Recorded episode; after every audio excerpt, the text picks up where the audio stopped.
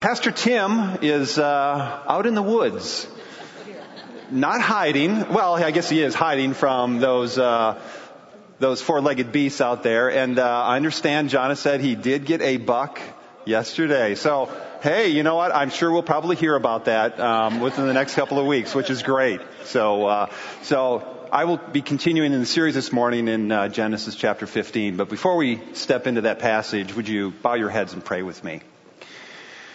Our Father, it truly is a, a, wonderful and amazing, incredible thing how we can worship you with, with a purity of heart and spirit and soul and being.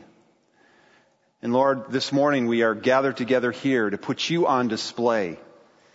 And so my prayer right now, here in this moment, is that I would be hid behind your words, that you would be preeminent in everything that is said in these next few moments. I pray that the words of my mouth and the meditations of our hearts as we're gathered together here would be acceptable in your sight. For you are our rock and our Redeemer and our coming Lord. And we praise you for that. In Jesus' name, amen. Well, you know, one of my all-time favorite movies is The Wizard of Oz. Anybody else? It's one of my all-time favorite movies. And I like it especially as an adult because you, me, and Dorothy have a lot in common. We all know what it's like to find ourselves in a distant land surrounded by the heartless, the spineless, the brainless. Don't look around. But we do find ourselves surrounded in a unique world surrounded by unique individuals and people. Although our path in life isn't paved with yellow bricks as it was for Dorothy, we still hope that the faith walk that we each find ourselves on in this life is going to lead us to some place of significance, some place of, of meaning, and then finally home. If you recall the story of Dorothy and the Wizard of Oz, you know, each of the characters comes to the wizard with a need. Dorothy is seeking a way home, back to Kansas. The scarecrow wants what? He wants wisdom. The tin man desires a heart. And the lion needs courage. The Wizard of Oz, they've heard, could grant all four, and so what they do is they make their way to the wizard. But on their way, they encounter a variety of difficulties. They encounter a dark, scary forest with trees that talk a, field of, of beautiful flowers that aren't really what they appear to be. And once they get to the Wizard of Oz, the wizard's response to Dorothy and her three friends is, is really not what they expected or what they had really hoped. Uh, the wizard tells them, he says, bring me the witch's broom and I'll help you. And it was really an empty promise, if you know the story. Because when Dorothy and her three friends risk their lives and return with the witch's broom, they discover the wizard is of no real help. He can put on a great light show, but he has very little substance. And Dorothy and her three friends on their journey are once again, I think, filled with fear, anxiety, and uncertainty as to what they are to do next. That's the walk, the journey that they found themselves on. We're in this sermon series called Faith Walk. It's been a great series. And as followers of Jesus Christ, we all find ourselves on a unique faith walk ourselves. A journey that has its twists and a journey that has its turns and its spiritual highs and its spiritual lows. It has its ups and it has its downs, its moments of great spiritual victories and sadly, Sadly, some equally great spiritual failures on this journey. And you know, friends, it's during those times of failure, of discouragement and difficulty that it's often hard to make sense of our faith walk as we wonder where and what God is doing. Do you know what I'm talking about? We go, God, where are you? What are you doing? I'm not hearing from you. You've promised that. My life circumstances don't seem to reflect the reality or the fact that, that you're God. What's going on? I'm working hard on this, I'm walking by faith. Well, Abraham, or Abram, was at one of those difficult, low times on his faith walk into the unknown. And, and the unknown for him produced fear and anxiety and uncertainty. Not much different than many of us along our faith walk. Genesis chapter 15 is a passage that addresses several important truths that we need to embrace to keep us moving confidently forward in the right direction on our faith walk when we encounter those strange people along the ways or those dark, scary forests or things that don't really appear to be what they might appear to be on the surface. So if you have your Bible, turn with me to Genesis chapter 15. And if you don't have a Bible, raise your hand and one of our ushers will loan you one. Genesis chapter 15. Genesis chapter 15. Notice verse 1 right away. It says, After these things, the word of the Lord came to Abram in a vision. Fear not, Abram. I am your shield your reward shall be very great. And you might ask, after what things? After what things? You know, if you've been with us for the past number of weeks, you remember a lot has happened in, in Abram's life. Since God first made his promise to him back in Genesis chapter 12 and Genesis chapter 13.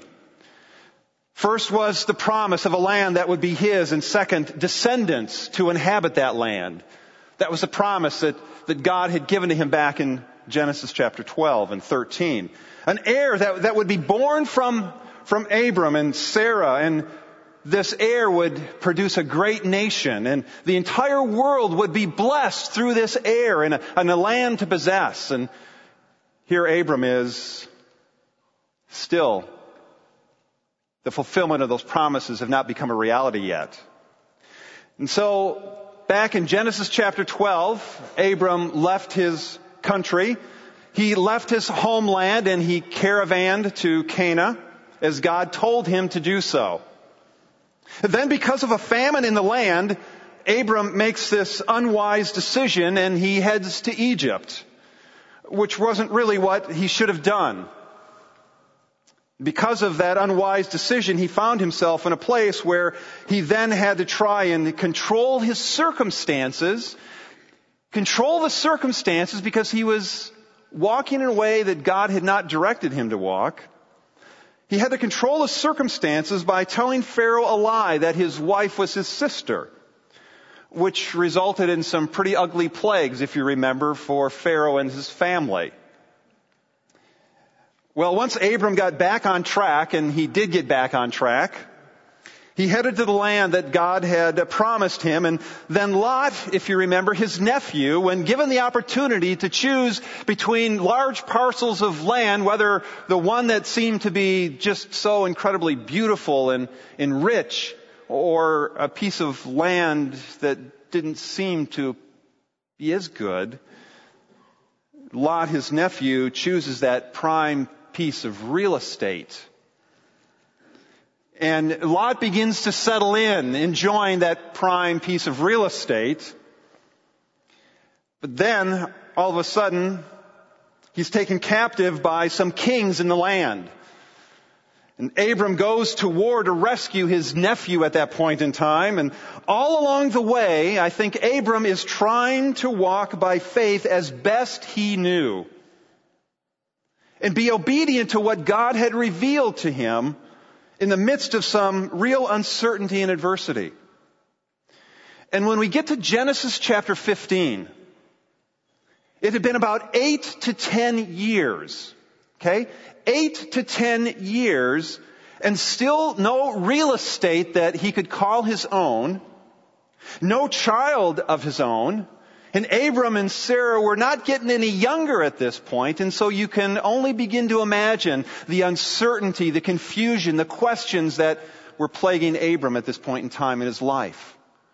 Questions of uncertainty that at times plague us as we're walking, trying to walk by faith.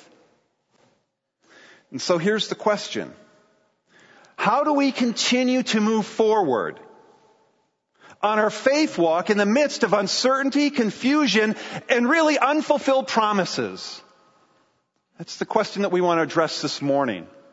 Moving forward in the midst of, of confusion and uncertainty and questions and unfulfilled promises. Anybody there? Yeah, I guess. I would think so. I've been there. I'm sure I will be there also at some point in time. Well, it's during those times of, on our faith walk when, when we're not hearing from God and we're not seeing Him actively move and working in us or around us, and we're going through those difficult times that we must first trust God.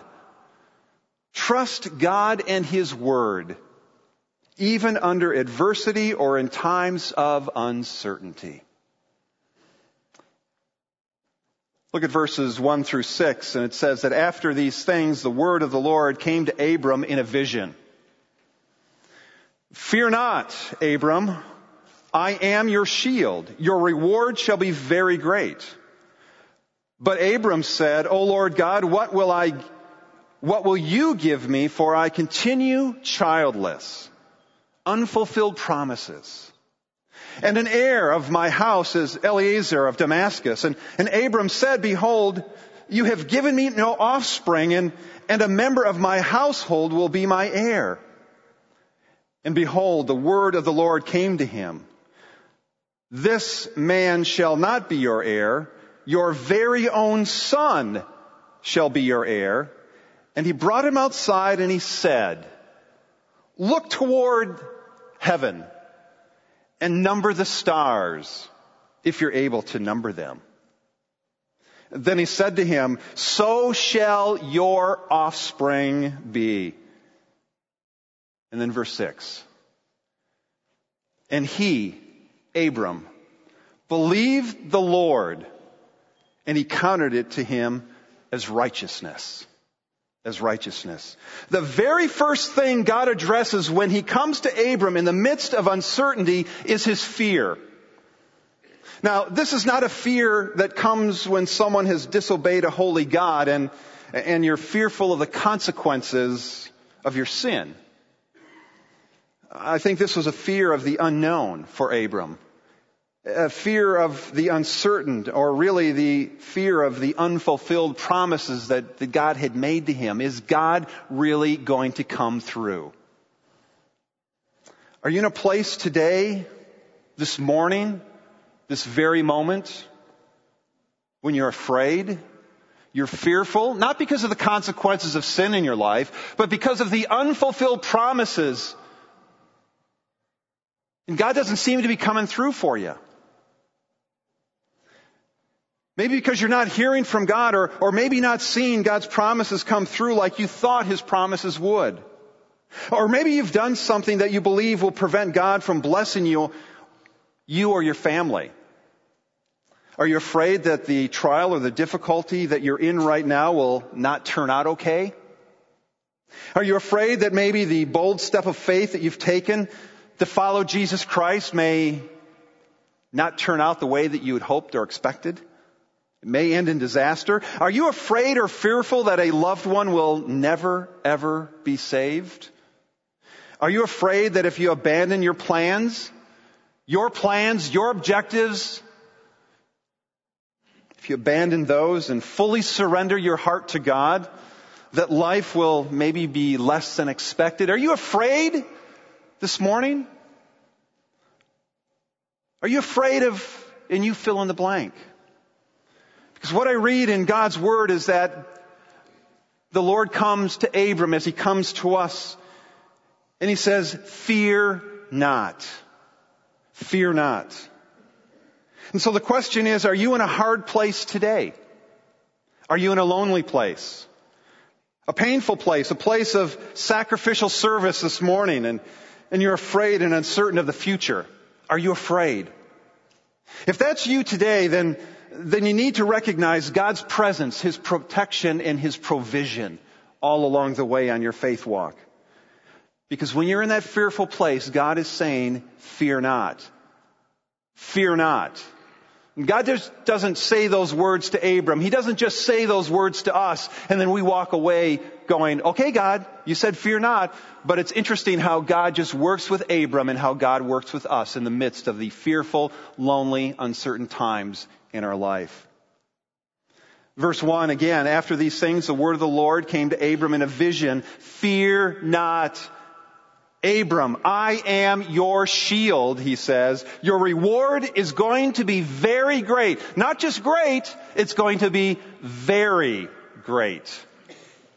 And what is so incredible here, and what God is saying, is that that the one that took that first step was God himself to Abram. It was God that took that first step to him, to speak personally to him in the midst of his fear.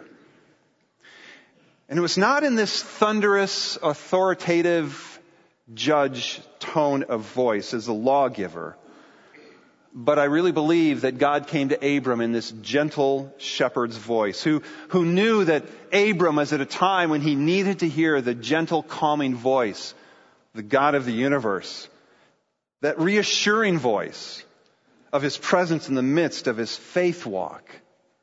Now, let me just sort of pause here and, and, and state that God doesn't usually come to us in visions as he did with Abram. But God does come to us with his word. Now, we need to be very careful when it comes to attributing to God any communication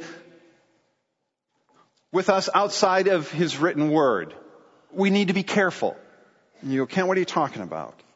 You know, it, it was the apostle Peter himself the companion of our Lord and Savior Jesus Christ, that when Peter described this thrilling, mind-blowing experience that he had with Jesus Christ on the Mount of Transfiguration, when in this booming voice, God says from heaven, this is my beloved son. It's interesting that Peter had that experience, that vision of the glory of Jesus Christ on that mountain. And what's interesting What's very interesting, that Peter stated emphatically that as thrilling as that supernatural experience had been, that vision of Jesus in his glory said that the written word of God held more certainty for him than that vision. Turn with me to 2 Peter chapter 1. 2 Peter chapter 1.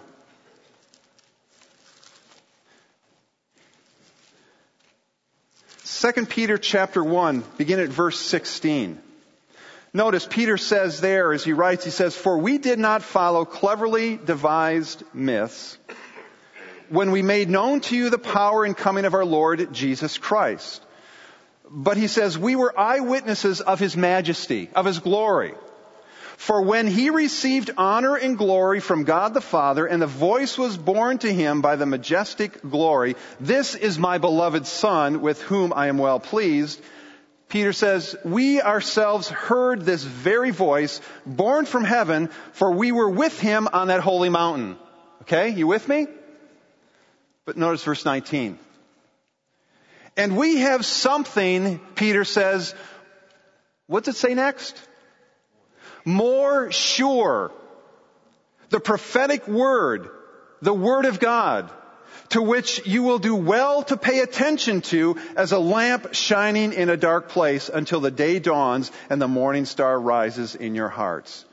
Knowing this, first of all, that no prophecy of scripture comes from someone's own interpretation. For no prophecy was ever produced by the will of man, but men spoke from God as they were carried along by the Holy Spirit. Peter is saying if either you or I have a vision or a dream that we think is from God, we need to ask God to confirm it through His written word, the Bible. Are you with me on that? There's a lot of confusion today when people say they had a vision, they had a dream, and it could simply be that you ate too much pizza the night before. And you're going, whoa, what was that all about? What that was all about was you shouldn't have had that triple pepperoni pizza with mushrooms and anchovies on it. What Peter's saying is, hey folks, be very careful. Dreams and visions can be very subjective. Am I here to say that God can't communicate to us in dreams or visions? No. But we need to always be very careful and we always need to run it through the grid of God's Word in every way. It's through God's Word. It is through the presence of God the Holy Spirit in our lives that we will experience His awesome, incredible presence, His protection, and His provision. I remember a number of, excuse me, of years ago in my own life, in the midst of a very uncertain time in my life and ministry. It's a number of years ago. I had many unanswered questions. I was fearful of the future. I was in desperate need of a word from God. I was in desperate need to hear from God. I was in desperate need of His companionship. I was in a fearful, desperate place, wondering, God, are you there and are you going to come through? It was through an extended time alone with Him and His Word on a personal retreat that I experienced in a new way His presence and became convinced of His protection and experienced His promise of future provision.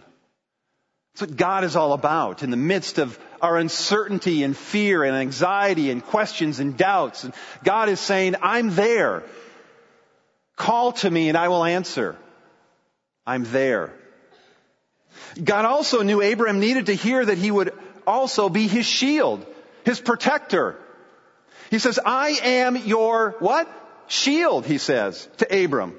Now, again, realize Abram just returned from the battlefield after having a, an encounter with Melchizedek. And I think Abram knew what a shield was. He was a warrior. And how he may have owed his own life to the strength of that shield. And God was saying to Abram that, that he would be his source of protection on his faith walk into the future. God says, don't fear. I am your shield. God had protected Abram from Pharaoh, if you remember. God protected Abram from the four kings and gave him victory. And God was going to continue to protect Abram as God would work out his purpose in and through Abram's life. What a message of hope for Abram, for us as well. You know, even after God came to Abram, interesting, if you picked up on it, Abram still had questions. And God welcomes our questions when they're questions that are asked from a, a genuineness of heart and, and his desire to, to really pursue the answers to those questions. God welcomes those. He's not afraid of our questions. He wants us to come with our questions and our concerns to Him. And for Abram, they were questions of a son which he and Sarah still didn't have, unfulfilled promises and the nation that would come from that son. And so God takes Abram out into the night and he has him look up into the sky and he challenges him to count the stars if he could. Interesting, if you remember back in Genesis chapter 12, I'm sorry, Genesis chapter 13, God challenged Abram to not count the stars, but what? Count the dust of the earth.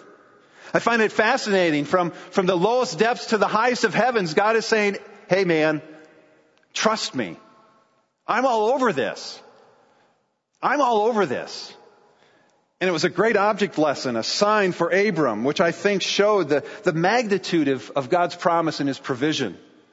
You know, I think God was reminding Abram at this point in time, during this very difficult, challenging time in his life, that, that if God can create the heavens with such beauty and order, surely he'd have no problem fulfilling what he promised when he said to Abram and Sarah that, that they would have a son of their own. And God was saying to Abram, will you trust me on this one? Will you trust me on this one? God is saying to us, on our faith walk, wherever we find ourselves, He says, will you trust me?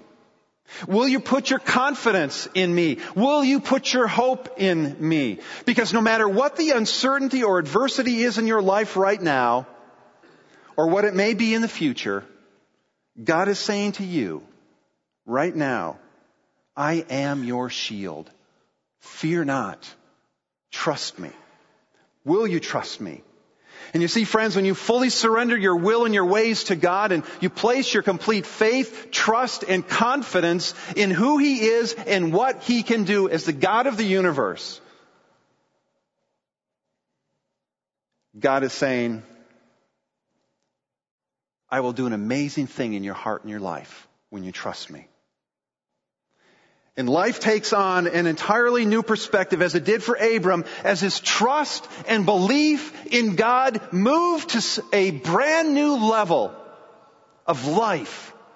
And it was in verse 6 where it says, and he, Abram, what?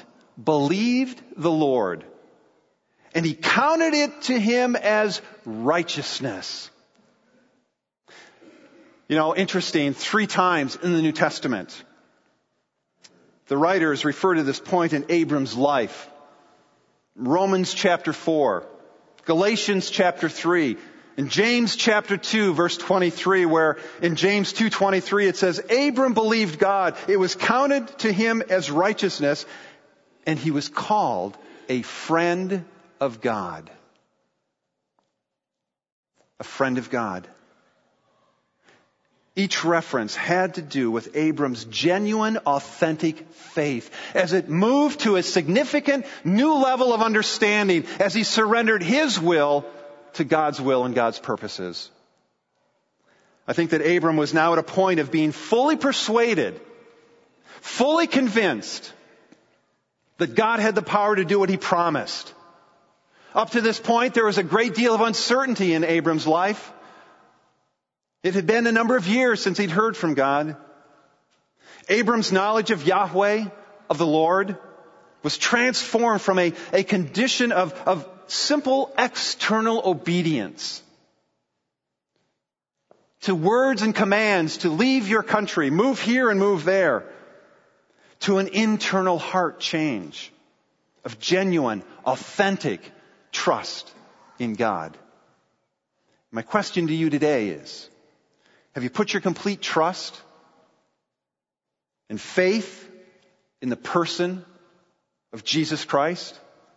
Now, I'm not talking about merely knowing about Jesus. We have a lot of people in this world who know a lot about Jesus, but they don't know Him personally. In the same way, we have a lot of people who know a lot about God, but they may not necessarily really know God in a personal, intimate way. I'm not talking about believing that maybe your righteousness or your good works will allow you to have a right standing before God. Attending church, reading your Bible, doing good things to earn God's favor. I'm not talking about those external things, although important, but if that is the basis and the foundation of your relationship with God, then you've missed it. Because it is not a checklist of, of do's and don'ts. It is about a relationship with the God of the universe where you have put your faith and trust in Him and then you are counted as righteous and you become a friend of God. That's what it's all about. That was what Abram experienced as his faith transitioned from, from this mere simple obedience to, yeah, I'm going to leave because I heard this voice from heaven tell me to leave. But now he had this encounter with the God of the universe. How incredible that is. And you ask yourself, and you may ask me, Kent, what are you talking about? What do you mean to completely entrust my life to Jesus Christ? Let me put it this way. I think it's like the man that was accused of a, of a very serious crime. He was innocent, uh, but he wasn't skilled enough to plead his case before a judge and a jury. And, and so he got the very best lawyer that he could to represent him before that judge and that jury. And, and because that man entrusted his case, because he entrusted his life to that trained lawyer, he was found innocent by that judge and jury.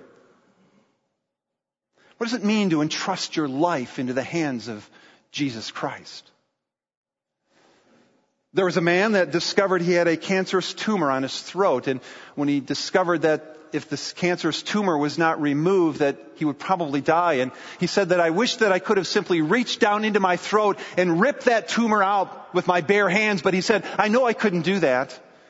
And so what he did is he entrusted his life into the hands of a skilled surgeon who who because he entrusted his life in the hands of that skilled surgeon, the surgeon was able to remove that cancerous tumor and the, the man's life was spared. And he lived. If you know what it's like to entrust your life into the hands of a lawyer to plead your case because you can't yourself.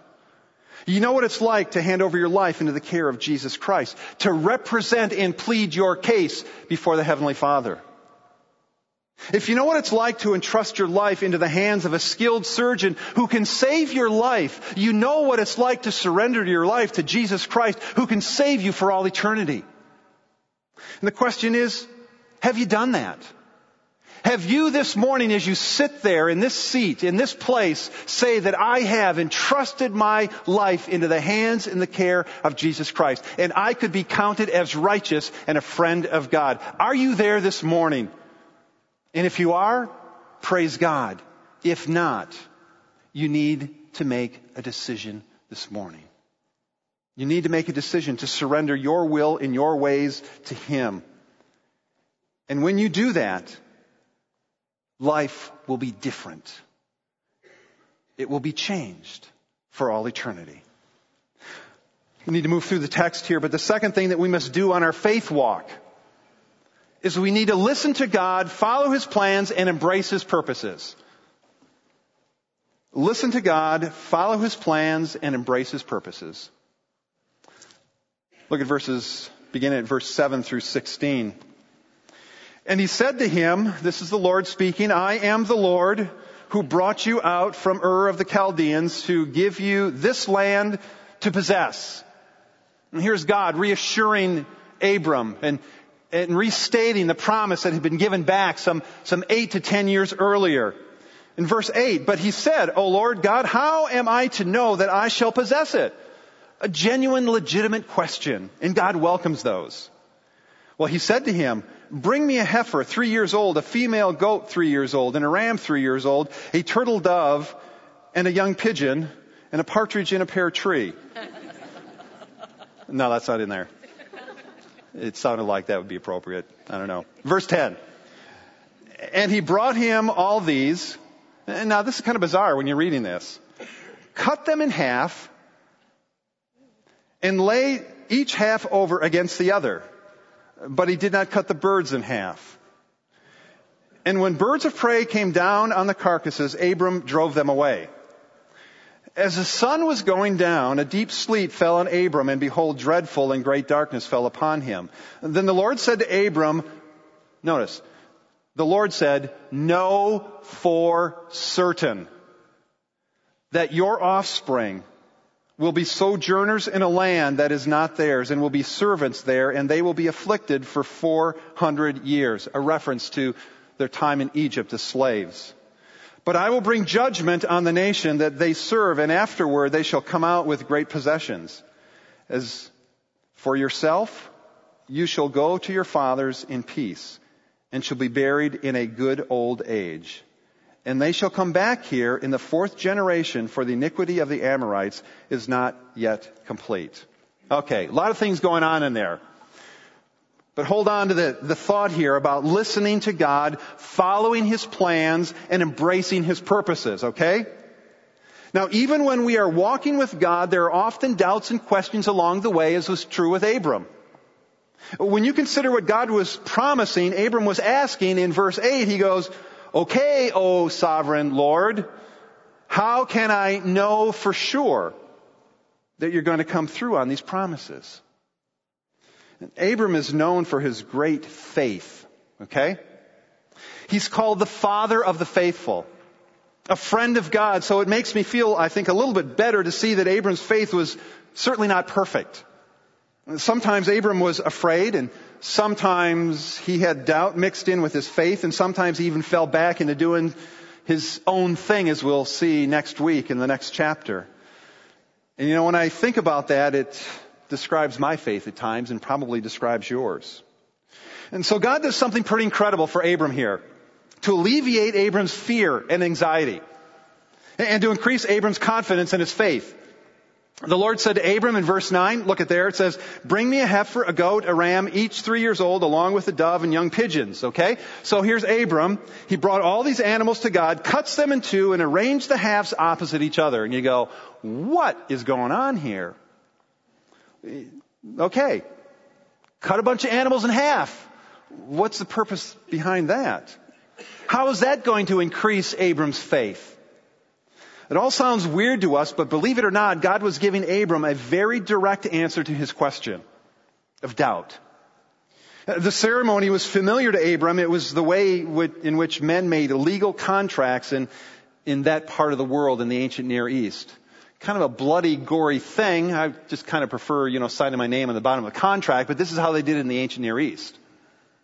When men wanted to make a binding agreement, okay, the two parties would, would slaughter some livestock, cut them in two, lay the halves across from each other. Then they would each state the responsibilities or the rights of the agreement. And after that, they would join hands and they would then walk in between the carcasses together after things have been agreed to and decided upon. Now this ceremony wasn't for some little minor transactions. It was a sacred covenant. It was a life and death oath that was being made here. And the symbolism of this had two very important meanings. First, it symbolized unity. You know, unity like we're closer than the right and the left side of this animal in this agreement. It was an idea like, man, if you can't trust family, then who can you trust? Uh, but second, it showed the severity of the oath. That if this oath, if this promise, if this agreement, if this covenant is broken, then the statement is, may I be torn in two just as these animals were torn in two. Kind of like cross my heart, hope to die, what? Stick a needle in my eye kind of a deal, which is a bizarre, bizarre thing to think about. But it kind of has the idea that, you know what, if I do not fulfill my side of this agreement, then may it be to me as was done to these animals. Okay? That's what was going on here. You know, now God could have simply told Abram, he says, okay man, my word never fails. My place is to be God. Your job is to believe what I tell you. Go your way. Uh-uh. Instead, God entered into a ceremony that Abram was familiar with and would strengthen his faith. But there's more. There's a whole lot more. And what happens next is, is really the most important part of God working with Abram, uh, starting in verse 12. We see that Abram waited near these animal carcasses and for several hours. In fact, he had to shoo away the buzzards that were circling around. And, and then finally, just as the sun had set beneath the horizon, Abram fell asleep. The Hebrew word used here refers to a deep sleep. It's the same word that was used when God put Adam to sleep and took a rib from his side to create Eve. It was a deep sleep. And in that sleep, in that very deep sleep, God came to Abram in a dream and once again promised him an heir that would become a great nation and a land that they would possess, but not without some challenges. 400 years in Egypt as slaves. And Abram, it appears, wakes up from this dream. The sun had set. Then in a dramatic climax to all that had, he had heard and experienced, God comes to him in verses 17 and 18. Notice there that when the sun had gone down and it was dark, behold, a smoking fire pot and flaming torch passed between these pieces. On that day, the Lord made a covenant with Abram saying to your offspring, I give this land from the river of Egypt to the great river, the river Euphrates.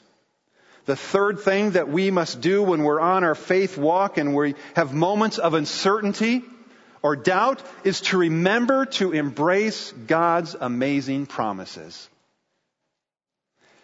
Interesting is I've thought about this and prayed over this that Here was Abram with eyes wide open, saw this smoking fire pot and flaming torch pass between the sacrificed animals.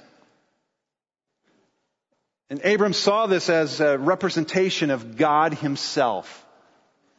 And often as you read through the Old Testament, you'll, you'll discover that God also, God is represented in, in this fashion in, in many instances as, as fire.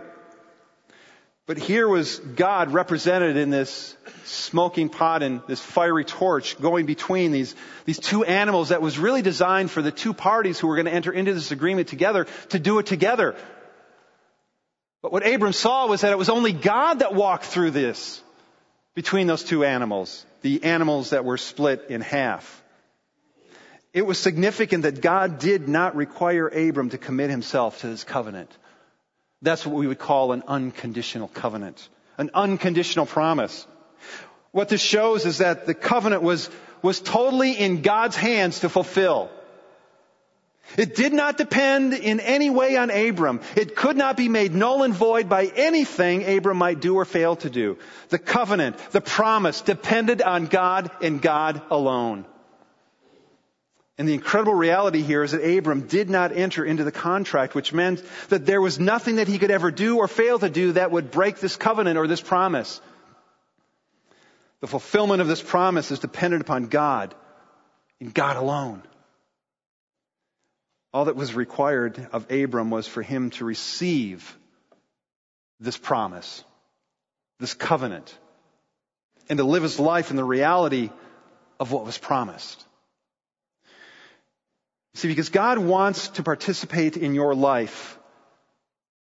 He wants to participate in your life. He really does. And He wants to participate in every moment of your life. And what God has done in a promise to us is He's given to us His Holy Spirit. God Himself, He's given to us His Word.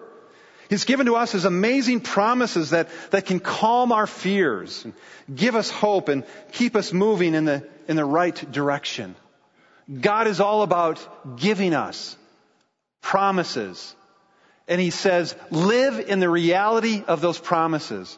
Promises like Psalm 34 verse 18 that we'll put up here on the screen. Promises that God is giving to you that the Lord is near to the brokenhearted and saves those who are crushed in spirit. That's his promise to you. Psalm 55, 22. Cast your burden upon the Lord and he will sustain you. He will never allow the righteous to be shaken. That's His promise to you. Philippians 4:19. And my God, my God will supply all your needs according to his riches and glory in Christ Jesus. Romans 8:28. And we know that God causes all things when you put them all together, all things to work together for good to those who love God, to those who are called according to his purpose. Hebrews 13:5 Never will I leave you, never, never, never will I forsake you. In Romans 10, 9 and 10. If you confess with your mouth Jesus is Lord and believe in your heart that God raised him from the dead, he says, you will be saved. You will be counted as righteous and declared righteous. God is saying to you and to me, you can trust me and my promises because I say so. Because God is saying, I am committed to you 100%. Can I know for sure that God has and will forgive me of my sin? Can I know for sure that I'm a child of His? Can I know for sure that, that God has placed His Holy Spirit within me? Can I know for sure that He has promised to never leave me or forsake me? Can I know for sure that God has given me eternal life? You see, friends, your hope is secure because God has made a covenant with you, a promise to you, a new covenant to you. The sacrifice that God has made available to you was not made with pieces of birds and animals as with Abram, but the promise that God has made to you was the broken body and the shed blood of God's own dear son, Jesus Christ, on the cross of Calvary. That was God's covenantal promise made to you, that if you by faith believe what Jesus Christ has said and done, that you will be declared righteous and a child of His. You see, friends, when you've entered into that relationship and God says, You're my friend. You're my friend. There is nothing you will ever do, nothing you will ever fail to do, that will ever break His unconditional promise of love and provision for you. Nothing did you hear that? Nothing. Because the truth is, you didn't do anything to earn what God has given to you. And you can't do anything to lose it. That's what Abraham knew and how he lived his life. As we close the service this morning, turn with me to Romans chapter 4. Romans chapter 4. Because it's here as we bring this to a, to a close to understand the impact of Genesis 15 verse 6. Where it says in Romans chapter 4 beginning at verse 2, For if Abraham was justified by works, he has something to boast about. If Abraham was declared righteous before God, if Abram was brought into a right relationship with the God of the universe by works, then he would have something to boast about. But not before God. For what does the scripture say?